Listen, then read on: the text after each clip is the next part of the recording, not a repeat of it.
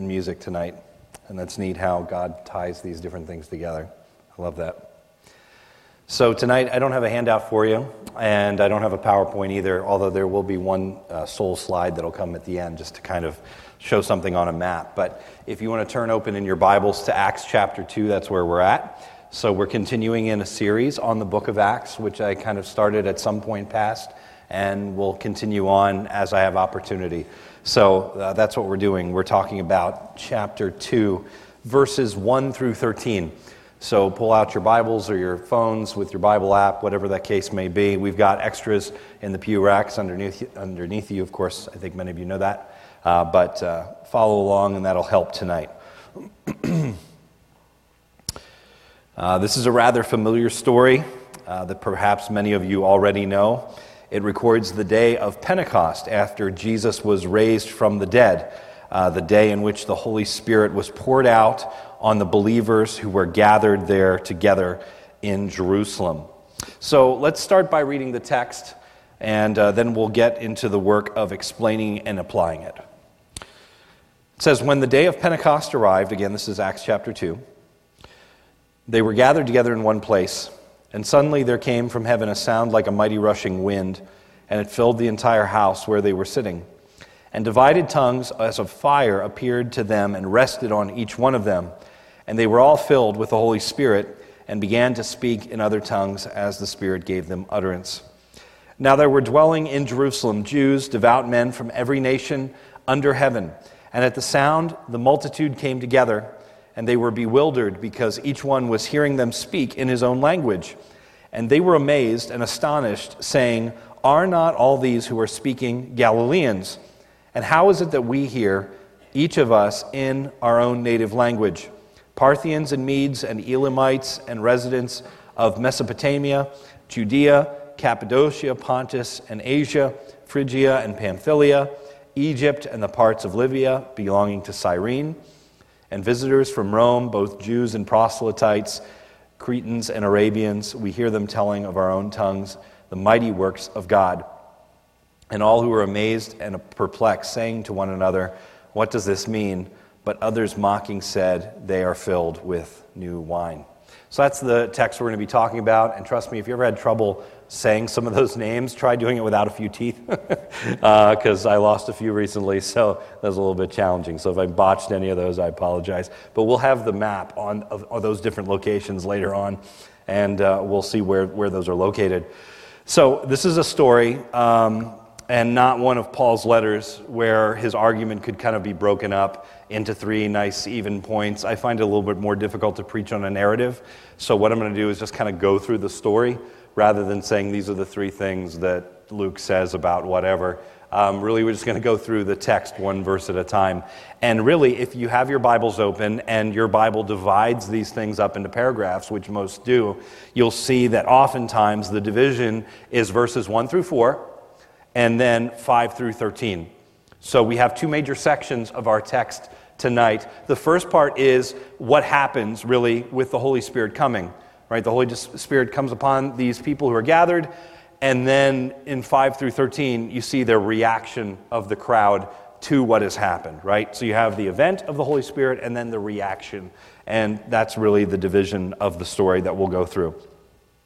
So let's just explain the text, right? And then ultimately, I want to get to why does this matter, right? Because I'm telling you up front, this is a significant portion of Scripture. This matters. Uh, this is incredibly important for us as Christians and just in history in general, in terms of like what are some of the most significant things that have happened throughout history from the beginning of time until now. You, you certainly could say the death of Jesus and the resurrection of Jesus, his birth, those things come to mind real quick.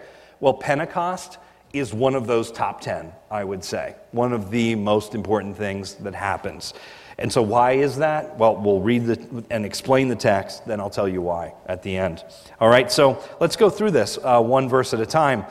We see in Acts chapter 2, verse 1, it says this When the day of Pentecost arrived, they were all gathered together in one place. Now, again, picking up from where we were just a few weeks or months ago uh, when I talked about Acts uh, in, in general before, uh, chapter 1, we're talking about a, a group of believers. It just says they, but it's continuing on from chapter 1 where we were. And uh, they're all together in one place in Jerusalem. And we see that's exactly what Jesus commanded them to do back in chapter 1, verses 4 and 5. So if you're opening your Bibles, just go back a few verses, chapter 1, verse 4 and 5. And it says, While staying with them, he, that is Jesus, ordered them not to depart from Jerusalem, but to wait for the promise of the Father, which he said, You heard from me. For uh, John baptized with water, but you will be baptized with the Holy Spirit not many days from now. Okay, so he's referring to a promise. He said, I made it. You've heard it before. Wait here until that happens. And we see that promise is not just like an offhanded one, but one that was promised from the Old Testament years and years before. So you don't have to turn there. I'll just read this passage for, for all of us. It's Joel chapter 2, verses 28 and 29. And there it said, And it shall come to pass afterward that I will pour out my spirit on all flesh. Your sons and your daughters shall prophesy, your old men shall dream dreams, and your young men shall see visions. Even on the male and female servants in those days, I will pour out my spirit. Okay, so that was a promise made all the way back in the book of Joel that something's going to happen with God's Spirit someday. Then we see, if we fast forward a little bit into the Gospels, Matthew chapter 3, verse 11. Again, you don't have to turn there, uh, but John the Baptist is speaking, and he says to the crowd that's gathered there that somebody's going to come after him. He says, quote, who is going to baptize not with water, but with the Holy Spirit and with fire. And he says, This person, whoever he is, I'm not even worthy to untie his sandals, okay? And of course, he's referring to Jesus. But he's saying that this person's going to baptize with the Holy Spirit and with fire, right? Another reference to something that's going to happen with the Holy Spirit. Same event being prophesied here. Now, we get even closer to this event now. Jesus is raised from the dead. He's ascended.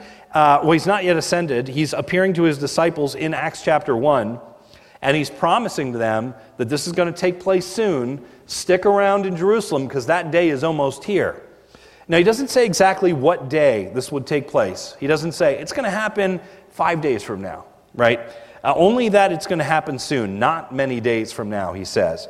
Um, and from what we see, in the Gospels and Acts, however, it would seem that this day of Pentecost is less than 10 days after Jesus' ascension. well, how do we know this? The Last Supper took place on Passover. We know that, right? Uh, the Last Supper is, is a celebration of Passover, and this celebration of Pentecost was traditionally seven weeks or around 50 days after that day. The resurrection, you know, happens just a few days after Passover. And then Acts chapter 1, verse 3 tells us that Jesus stuck around after his resurrection for 40 days, appearing to his, to his disciples. So you see the timeline I'm building here. Passover was one Jewish celebration. In the Jewish timeline, Pentecost came 50 days after that, right? A few days after the Passover, Jesus dies, he's resurrected he stays with them for 40 more days. And you can see that we have less than 10 days left between Passover and you know, this, uh, this, this coming of Pentecost. So after Jesus is ascended, which happens in Acts chapter 1, and the, the apostles are choosing the successor to Judas, and then Pentecost arrives. All that is in less than 10 days, and you can sort of do the math. Now, nobody's exactly sure of the exact number of days because of the chronology and all that. My point is that it happened soon, right? We talked about last time we were together the fact that they chose Matthias to replace Judas. And I'm saying maybe three or so days after that happens, this happens. So when you read the book of Acts as one unit, not breaking it up like we're doing, uh, you'll see that it reads like a continuous narrative. And that's because all this is happening, happening relatively close together. So now, a few days later, after the events we talked about last time, the same group of disciples are still gathered together in Jerusalem, most likely still in that same upper room where they were gathered in, in the previous passage. And we have reason to suspect that it's more than just the apostles who are gathered here. You see, in Acts chapter 2, 1, which we just read, it's very generic. It just says they were gathered in one place. Um, they were all gathered together. Well, who's the all, right? Some pictures, if you just look up maybe on Google Images or famous Christian art, when you, when you see this event recorded in paintings, you see the tongues of fire coming down on a group of people. Usually, that painting just shows the apostles, right? Is it just the apostles that are here, though? And I would say, probably not. Probably it's even more than the apostles. Not just 12 individuals gathered here when this event happens, but rather the whole group of 120 which we talked about last time. We said that before in Acts chapter 1, uh, specifically verse 14, that the apostles were originally gathered together with, quote, the women and, the, and Mary, the mother of Jesus, and his brothers. And in fact, Acts 1.15, that's where we see uh, it says 120 persons were praying together. So I would propose that that same group is gathered here for this event of the coming of Pentecost. Not just 12 guys, right? But Mary, Jesus' mother. Um, Jesus' brothers are gathered here. The women that came to the tomb to be able to see Jesus' tomb when he was first resurrected. All of those are here when this happens, okay? And, uh, and so that's the setting we're given. Um, and we're asked the question, now, or we could ask the question, knowing who's gathered there, um, knowing where they're at now, what is this Pentecost that they're celebrating? We think of Pentecost now in terms of its New Testament significance, the Holy Spirit coming upon them. But Pentecost was a, an event that was celebrate, celebrated by Jews uh, up until that time and, and well after. Well, the word Pentecost is actually a Greek word that just means 50th. 50th. And the reason for that is it's the 50th day after Passover, like we just said. That's what Pentecost means. But really, it's just another name for what is known in the Old Testament as the Feast of Weeks. The Feast of Weeks. It's the second of three uh, festivals that occur around the harvest time, right? Passover being the first, and the Feast of Weeks being the second. The third one is the Feast of Tabernacles, if you want to know, uh, you know how that all fits together. But here, the Feast of Weeks is really just a celebration about the harvest. It's the end of the barley harvest, it's the beginning of the wheat harvest, um, and it was typically celebrated around mid June. So here's the cool part about this aspect of Jesus' story we know the time of year when it happened. This, is, this stuff is happening around mid June in, in their calendar year. And um, again, this is a celebration of great um, rejoicing. It's a time when there were sacrifices offered to God as a way of saying, God, you've provided the first fruits of this harvest. We trust you with the rest. And because it's in the Old Testament, many Jews came from far and wide to celebrate it because they took it as a command, which, which it was, to celebrate this year after year after year. So people came from all different places to be able to celebrate this particular festival. Now, when this day comes, we see that these 120 believers, or however many there were, are gathered together in one place, and they're there probably to celebrate, but they're also waiting, right? Yes, they're aware that this festival is upon them, but they also know Jesus said, Wait here, not many days from now, something is going to happen. And it happens. It happens on this day. Acts 2 2. And suddenly there came from heaven a sound like a mighty rushing wind, and it filled the entire house where they were sitting. Excuse me. The text tells us what happens. They're sitting in this room in Jerusalem, and suddenly a loud sound, like a rushing wind, comes out of nowhere. It doesn't say there's a literal rushing room, it didn't blow them out of the house or anything like that. It's a sound. Sound of a, imagine the sound of a tornado, right? Something uh, just really loud and booming and filling the room. And when I think of this, or I read these, ver- these, um, these words, I, I think of some of the descriptions of sounds that occur back in the Old Testament. Because sometimes there's some association going on, right? So in Ezekiel 3, we don't, you don't have to turn there, but we see a vision that Ezekiel has of God's throne room. He said, Then the Spirit lifted me up And I heard behind me the, the voice of a great earthquake. Behold, uh, the glory of the Lord is from this place, and it was the sound of the wings of the living creatures as they touched one another, and the sound of the wheels beside them, and the sound of a great earthquake. The Spirit lifted me up and took me away. So there's this loud noise happening in God's throne room in Ezekiel's vision. Same with chapter 10. Um, the wings of these same cherubim um, make a, a loud sound, okay, like the voice of God Almighty. If you think about maybe uh, Mount Sinai, when Moses went up to the mountain, there was this loud sound like a, like a trumpet, right, or thunder uh, that scared the people, right? So these loud sounds associated with God uh, when He speaks, when He's present. And I think the same is happening here. When you hear this loud sound in this room with these apostles, it's a sign that God is showing up. He is present here. Additionally, uh, it's not surprising because the Greek word for spirit is pneuma, which also is just a common word for wind or breath. So when you're talking about the Holy Spirit and there's a wind or a sound of a wind, it's not surprising because that's very much associated with the idea, the same word for spirit or Holy Spirit. So notice what happens next. Okay, there's this sound, something is about to happen. And then we see this, verse 3, Acts 2, verse 3. Divided tongues as of fire appeared to them and rested on each one of them. That's in the ESV. Uh, this is how other translations handled it. Maybe, maybe you have a different translation tonight. King James says, And there appeared unto them cloven tongues as of fire, and it sat upon each of them. Uh, challenge for this week use the word cloven in a sentence, just randomly. See if anybody catches it, just for fun. Uh, New American Standard, there appeared to them tongues of fire distributing themselves as they rested on each one of them. NIV, uh, they saw what seemed to be tongues of fire that separated and came to rest on each of them. So you see, I was highlighting, kind of emphasizing that word for cloven, divided, separated, different ways of, of handling that word. But we see a bunch of things here, okay? In, in the ESV Study Bible, and I've said this before, best book you could own in, in terms of just studying the Bible. If you want to start somewhere, get a copy of that, because that is a great resource to have in your home. Uh, there's a comment about this verse, and it says this The divided tongues, as of fire, were not literal flames, for Luke says, as of. He's trying to make a comparison here, but looked like fire. Uh, that this was their best description that could be given.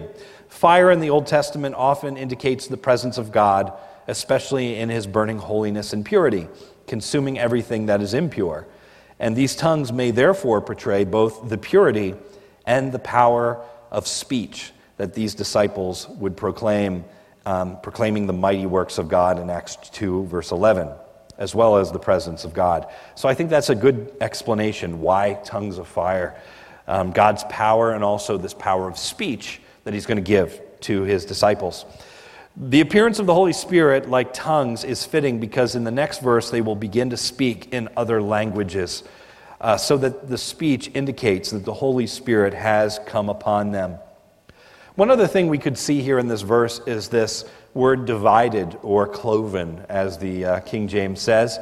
The meaning seems to be that the Holy Spirit distributed himself among those in the room. Just like Jesus took the bread, remember in the Passover, in the, the Last Supper, it says he took the bread and he gave it to them, saying, This is my body given for you. It's like the bread was divided among them, given among them. And you see the Holy Spirit kind of splitting himself apart in a way, and not in the heretical sense, the Holy Spirit can't split himself apart, but you see what I mean?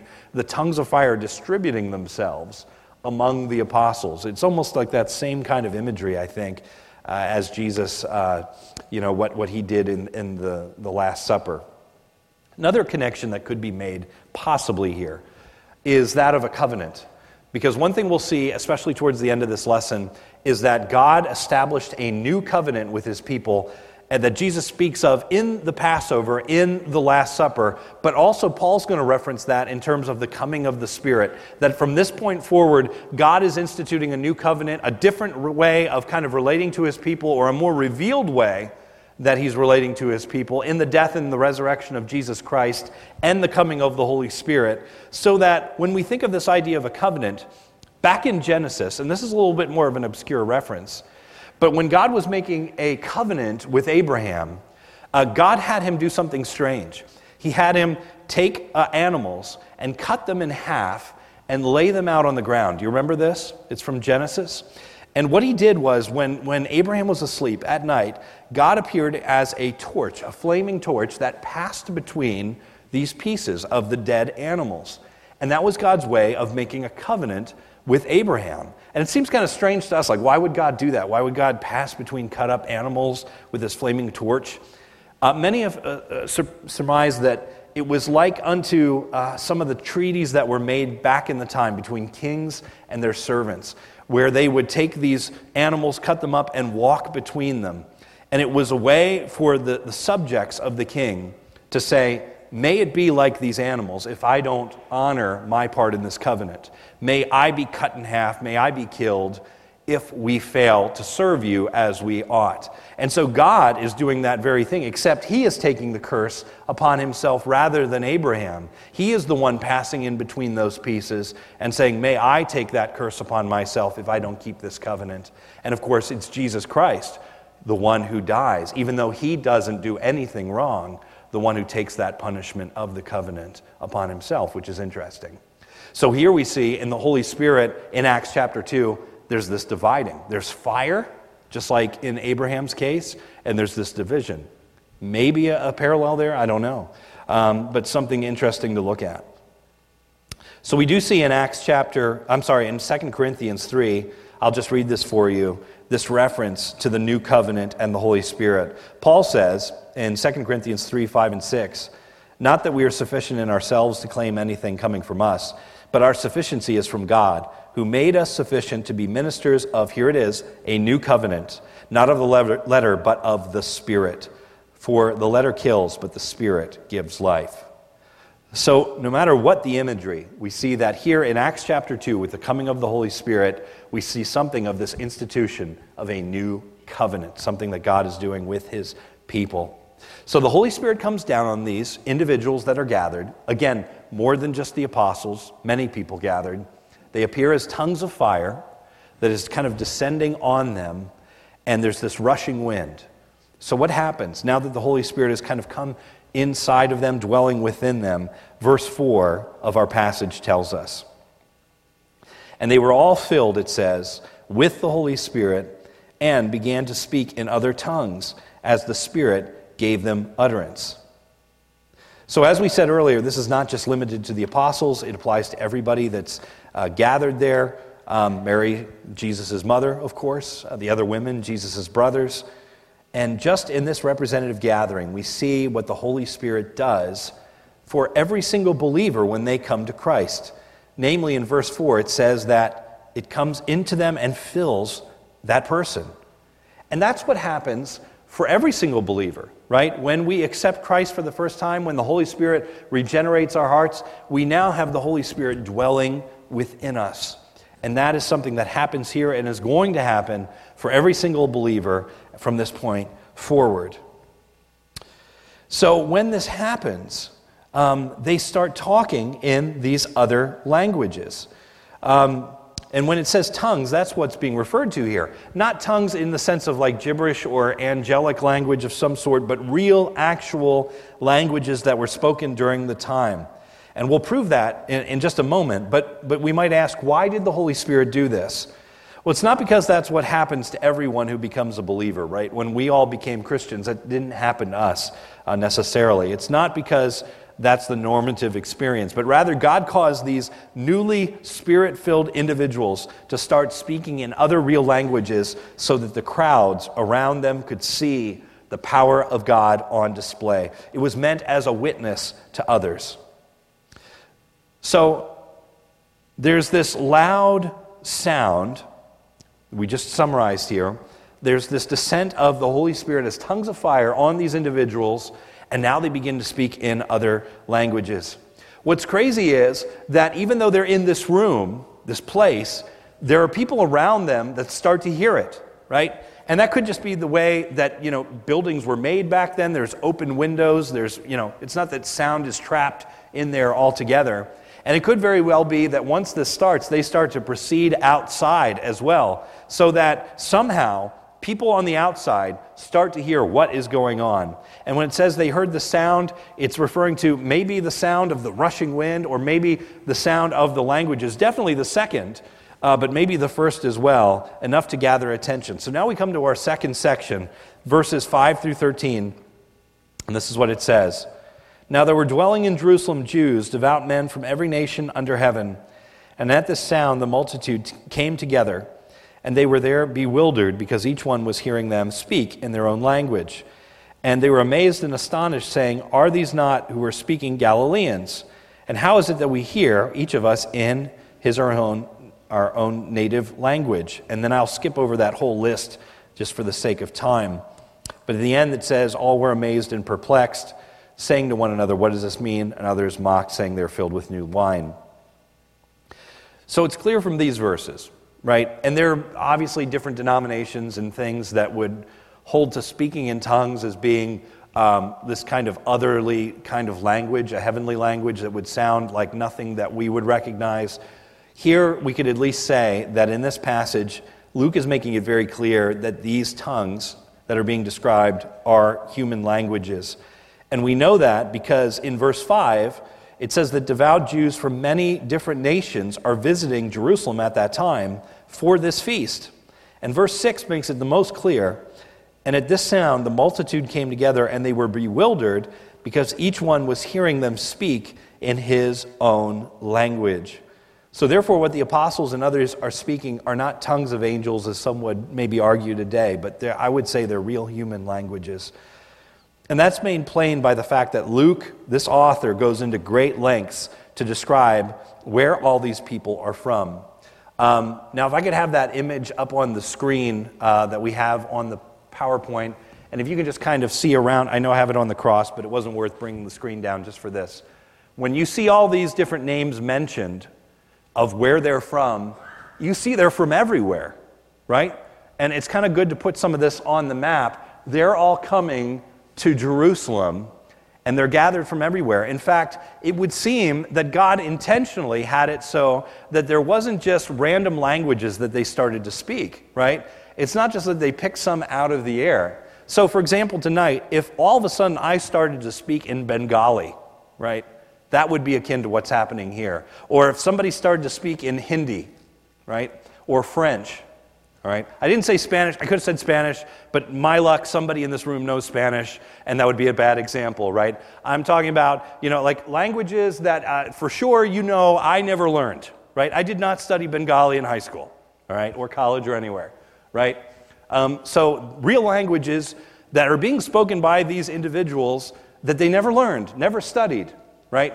Except that's not entirely the best analogy that I could have used because none of us in here understand Bengali. None of us in I assume, understand Hindi. But if we had visitors who were coming to Lebanon because Lebanon's this great, you know, it's like New York City, you know, you all know that. Uh, you know, where people come from all over the world to gather. It's like the biggest city there is in Pennsylvania, of course. If, if they all came to Lebanon because there was some big festival happening here that everybody had to be at, and they just so happened to show up to the Lebanon Bible Fellowship Church tonight to listen to this message, I don't know why they would, but let's just say they were, and we had somebody in the audience who understood Hindi, and all of a sudden I started speaking that. That would be a little bit more akin to this, right? Or if, if somebody else spoke Bengali and I, you know, Jack Herb started speaking Bengali uh, suddenly out of nowhere, unless he studied that before. I don't know. Maybe, maybe he, he knows. Um, we'll talk about that later. I don't know. But uh, that's the idea, right? Because God didn't just choose random languages, that nobody understood. He intentionally chose ones that were spoken by this group of people from all over the world that he knew would be coming and would be within earshot of the apostles and the disciples when that happened. You can take that down now. Thank you so much. Um, so, God is doing something intentional. Again, causing them to speak things they never learned and also speak specific languages that are, um, you know, again, within earshot of other people who spoke that, who were in Jerusalem at the time to be able to hear this. And by the end of Acts 2, we're going to see there's a large crowd gathered. So somehow they're going to have to make their way from this upper room, maybe to like the temple area, where that many thousands of people can gather, it's going to start to gather a following. And maybe as they're speaking, they're praising God, they're prophesying, saying all these things, and the crowds are getting with them and, and growing as they continue to speak. Okay? So, so that's the kind of thing that is, is happening. These languages are being spoken. And so, verses um, 2 through, se- uh, I'm sorry, uh, chapter 2, verses 7 through 11 uh, illustrate this, just as we had up on the screen. All in all, it's an amazing, miraculous thing. Why did God do it? Again, it was to show the crowds that God was at work here. God was doing something amazing. And so we re- see the reaction of the people in verse 12. And all were amazed and perplexed, saying to one another, What does this mean? Right? But then, of course, you have some mockers, and they're always mockers, it seems. Verse 13 some said they were filled with new wine. And you can imagine that the people who are saying that are maybe the ones who live in Jerusalem, don't know any other languages, they don't understand what's happening, and they just say, Well, what is this? You know, sounds like gibberish to me. Maybe if I heard somebody speaking Bengali, I've never really heard it spoken, it might sound like gibberish to me, because I just don't know that. And uh, maybe for people who were uh, more inclined to not believe them anyway, they would just say, ah, they're just, they're just drunk. That's their problem. Okay? But of course, Peter's going to argue against that later on. That's a different passage for a different time. Okay? Uh, so for tonight, though, um, it's clear that God has poured out his Holy Spirit on his people, and there's something amazing, something new, something incredible happening in this moment that we're going to be talking about uh, for the rest of the time, which we are to this, to this day, 2,000 years later. So, what is going on? And this is where I want to get to the significance of the text. It's easy for us now that we've gone through each of these verses to kind of break them down, explain what they mean. A little bit harder, though, to say what, what, does, it, uh, what does it mean in terms of its significance? Um, for example, we could ask questions such as If the Holy Spirit was given to all believers at Pentecost, does that mean that all believers before this time didn't have the Holy Spirit? You know, uh, that's, a, that's a worthy question to ask. What does it mean? If, if, if believers now have the Holy Spirit, what, what happened to the saints before them? Or was the Holy Spirit's role different back then? Or was it the same? Okay, so the, this, now this kind of question is a little bit more difficult. We could also say, why is this event so important in the history of Christianity? Right? Why is it that we still talk about this today? Um, and, and on and on we could go. What is this larger significance? Well, let's answer this question first.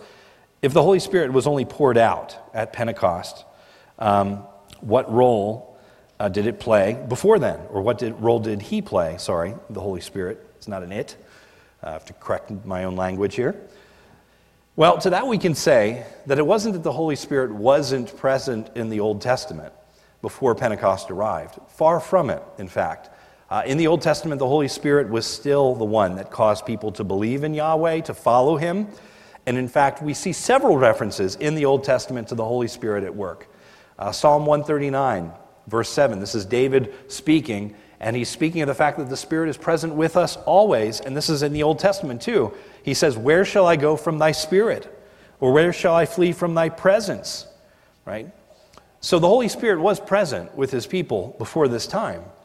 The Holy Spirit also did gift people before this time. So you think of um, Exodus 3, where the Lord says to Moses, quote, See, I have called by name Bezalel, and I have filled him with the Spirit of God, with ability and intelligence, with knowledge and all craftsmanship. This was the guy who uh, put together the tabernacle. And says the Holy Spirit gave him gifts. And boy, that makes us think a lot of 1 Corinthians, where it talks about spiritual gifts and how the Holy Spirit gives those to us. So the Spirit came upon people, gave them gifts, was present with them. We also see that uh, the Holy Spirit sometimes gave people the ability to do extraordinary things. Right? In Acts chapter 2, they're speaking with these other languages. Well, back in, in the time of Samson, we read in Judges 14, quote, the Spirit of the Lord came mightily upon him, and he tore a lion asunder as one tears a young goat. Or chapter 15 of Judges, the Spirit of the Lord came mightily upon him, and the ropes which were on his arms became as flax. So, all in all, the Spirit was definitely present with God's people in the Old Testament.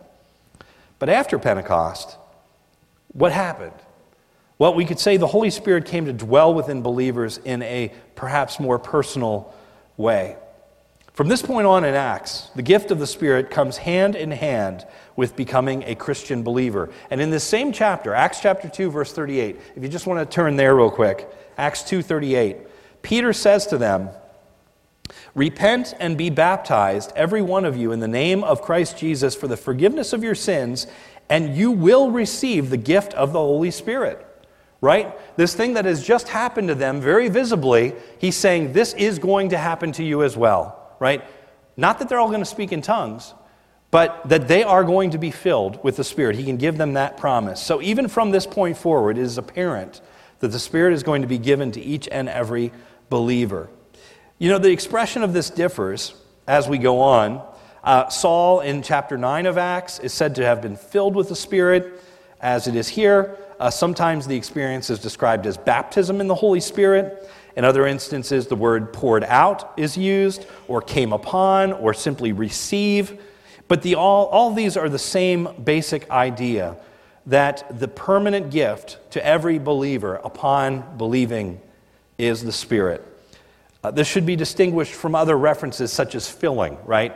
When somebody is filled with the Holy Spirit, maybe in the Old Testament or even the New, maybe that's when something special happens to them for a limited period of time and that's different than what's being described here when somebody uh, receives the Spirit indwelling within them. So that is something that's just made all the more clear and prominent from the time of Christ onward. So, what happened at Pentecost then? Well, this is uh, one way uh, that it uh, highlights some of the significance of Pentecost. We just talked about the indwelling of the Holy Spirit. Um, and this leads us back to that idea we talked about earlier of this new covenant. When Jesus was, again, instituting the Lord's Supper uh, in Luke 22, he said, This cup is poured out for you as a new covenant in my blood. And again, this passage we already read tonight, 2 Corinthians 3, Paul says, God made us to be ministers of a new covenant, not of the letter, but of the Spirit. So again, What's the significance of Pentecost? It's the institution of this new covenant, this renewed, this, this very clear relationship that God has made between us and Him in a, a very revealed way, right? Whereas some of these things might have been a little bit more behind the scenes as far as the Holy Spirit's role in us, now it's just made even more prominent. Whereas in the Old Covenant, the identity of the Messiah was a little bit more hidden now he has been revealed fully, and we know who he is, and he has come and he has shown himself to us. And some of what we see here is a little bit of a preview of what heaven is going to be like. So we see in Pentecost some previews of some of the things that are ultimately going to be happening in an even fuller way when we get to the new heavens and new earth that Pastor Reed has just been preaching about for the past, I don't know how many weeks in his Revelation series. So, for example, we see the Holy Spirit is coming to dwell within our hearts, right? And, and in Jeremiah and in Joel, it was prophesied that the Spirit would come and God would make his dwelling in us and, and his law would be written on our hearts, right? And that is true. I think we have arrived at that point. But there's the sense of like what's happened already and what is still not yet happened, right? Where that's happened to a degree, but yet we still don't have the law fully written in our hearts because we still sin, right? So this points to a reality that has already happened. We have the Holy Spirit, but yet when we get to heaven, it will fully be written in our hearts.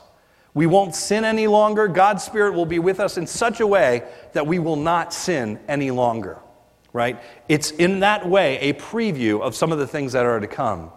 And if you see some of the other things that are present here also, you see um, just the power of God on display. Well, that power is going to be even more fully known when we get to heaven. Or even when you think about the people that were gathered here in Jerusalem, right? You saw that map of people just gathered from every single uh, different place from around the world. And, and that's going to be um, even more so true because we see in Revelation 5 9, in the new heavens and new earth, uh, it says, Worthy are you to take the scroll and to open its seals, for you were slain and by your blood you ransomed, you ransomed people from God from every tribe and language and people and nation. So we see in Pentecost a brief preview of the diversity of the kingdom of God, right? That people from every tribe and tongue and nation are going to be present there, right? And we're, if we're not comfortable with that, with that diversity, boy, you're not going to like heaven. or God's going to correct your opinion of it before you get there, right? Because even here we see people from every, or just all these surrounding tribes and nations, and in an even fuller way, that's what heaven's going to be like. One other way that Pentecost just kind of gives a brief taste of what heaven's going to be like, you might even say that this is a reversal of the Tower of Babel what happened all the way back in the Old Testament. Remember when God's you know, creation and his people started to just get so prideful that they made this Tower of Babel and said, We're going to reach all the way up to heaven and we're going to be you know, the top uh, of the world. And God said, No. and, and, and scattered them, caused the, their languages to be confused, right? And they scattered and couldn't understand each other. What's happening here in Pentecost is all of that division is being brought back together. Those many languages are being undone so that they can understand one another again. And boy, isn't that a picture of what heaven is going to be like? That scattering, that curse, is going to be reversed in such a way that we won't have that division of languages anymore. Isn't it kind of neat to think that w- will we be speaking one language again? Will it be the language of Eden, whatever that was? I don't know. I think that's kind of a cool thought to, to think about as we think of the new heaven and new earth. So, in conclusion, here, because my time's done, what I want you to take away from this is that we live in an exciting era. We live in this time period. We live in the time of the Holy Spirit. What was promised so many years ago and so many different ways through the prophets is now here. And I'll end with this quote from John Piper, who explains it very well. He says, We have entered the last days. The Messiah has come. He has accomplished redemption on the cross. He has risen and ascended to the right hand of God. And the interval before he returns in glory will be marked by an incomparable outpouring of the Holy Spirit on men and women, old and young, slave and free, near and far. And the people of God in this period are to be a people born of the Spirit, baptized in the Spirit, filled with the Spirit empowered by the Spirit to bear witness to the light of the gospel of the glory of Christ. We live in the latter days of the Spirit. We live in the days of Isaiah and Ezekiel and Joel, the ones that were prophesied long to see. There are, here's the key part there are no more decisive turning points in redemptive history that must happen before Jesus returns to establish his kingdom. This is it, he says. These are the days of Pentecost, the days of the fullness of the Spirit, the days of worldwide mission. I love when he says that, that there are no further turning points to be had until Jesus comes again. This is it. And we live in these days, these days that the prophet longs, the prophets longed to see. So the message is that God has literally given us the gift of himself, his spirit the Spirit of the one who made us now lives inside of us. And I don't know if we can think of a more mind blowing thought than that. So let's make use of the fact that we have the Spirit living in us. Let's do everything in our power to stay in step with the Spirit, to be living according to the Spirit, to follow His leading, to be reading our scriptures, uh, asking the Spirit to help us interpret that, to, to be drawing upon the Spirit when we pray or we don't know how to pray, to be uh, asking God to fill us with His Spirit in all possible ways because we live in this time, and it's a glorious time indeed. Let's pray. Heavenly Father, I do thank you that of all times for us to be alive, we live in this time of the Spirit being poured out in our own hearts, that the Creator of the universe, um, a member of the Trinity, dwells within us. And Lord, that's such an amazing fact for us to even comprehend. So, God, help us to live in keeping with that spirit and to be grateful as even we look forward to the return of Jesus Christ. We ask in Jesus' name, amen.